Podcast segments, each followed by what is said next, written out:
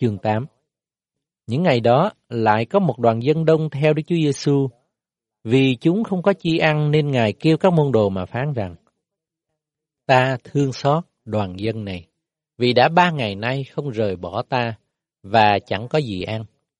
Nếu ta truyền cho nhịn đói trở về nơi họ ở, dọc đường chắc sẽ kém sức vì có mấy người đã đến từ nơi xa. Môn đồ thưa rằng, có thể kiếm bánh đâu được trong đồng vắng này cho chúng ăn no ư? Ngài hỏi, các ngươi có bao nhiêu bánh? Thưa có bảy cái. Ngài bằng biểu đoàn dân ngồi xuống đất, đoạn lấy bảy cái bánh tạ ơn, rồi bẻ ra trao cho môn đồ để phân phát, thì môn đồ phân phát cho đoàn dân.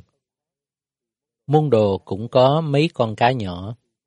Đức Chúa Giêsu tạ ơn rồi, cũng khiến đem phân phát như vậy. Ai nấy ăn no nê, rồi người ta thâu được bảy giỏ những miếng thừa. Và những người ăn đó ước chừng bốn ngàn người.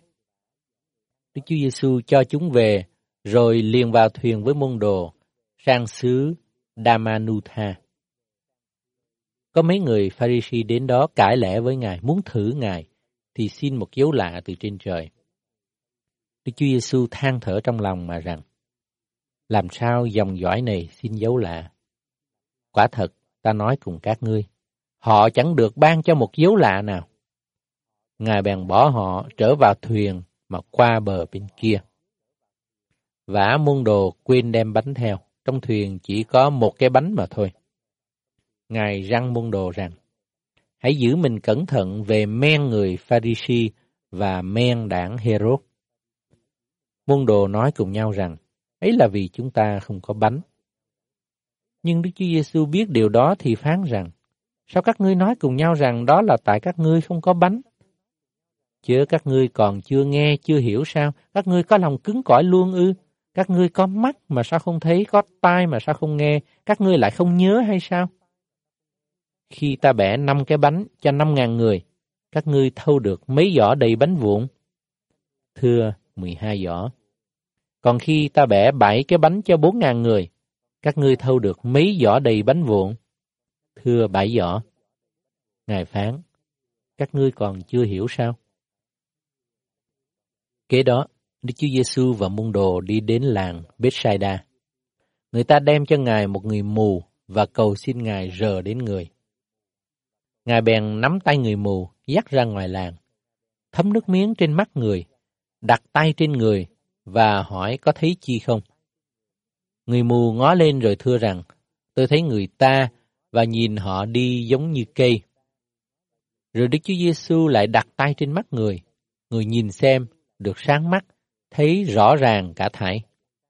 Đức Chúa Giêsu khiến người về nhà và truyền rằng, đừng trở vào trong làng.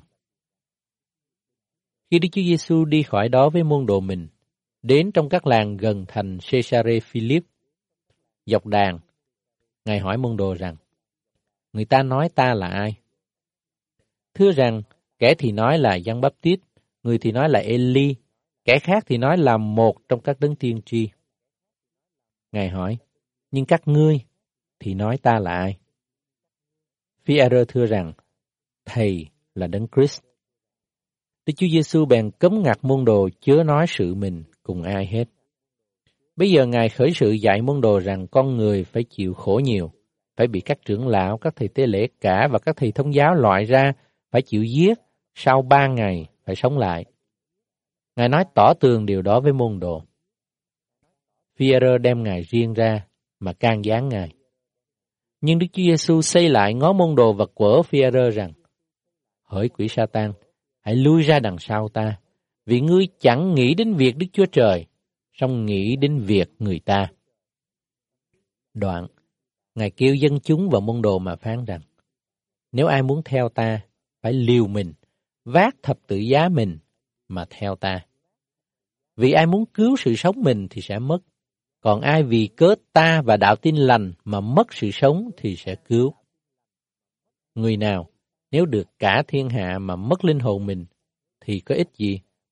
Hay là có người nào lấy chi mà đổi linh hồn mình ư? Vì giữa dòng dõi gian dâm tội lỗi này, hễ ai hổ thẹn về ta và đạo ta, thì con người sẽ hổ thẹn về kẻ ấy, khi ngự trong sự vinh hiển của cha Ngài mà đến với các thiên sứ thánh.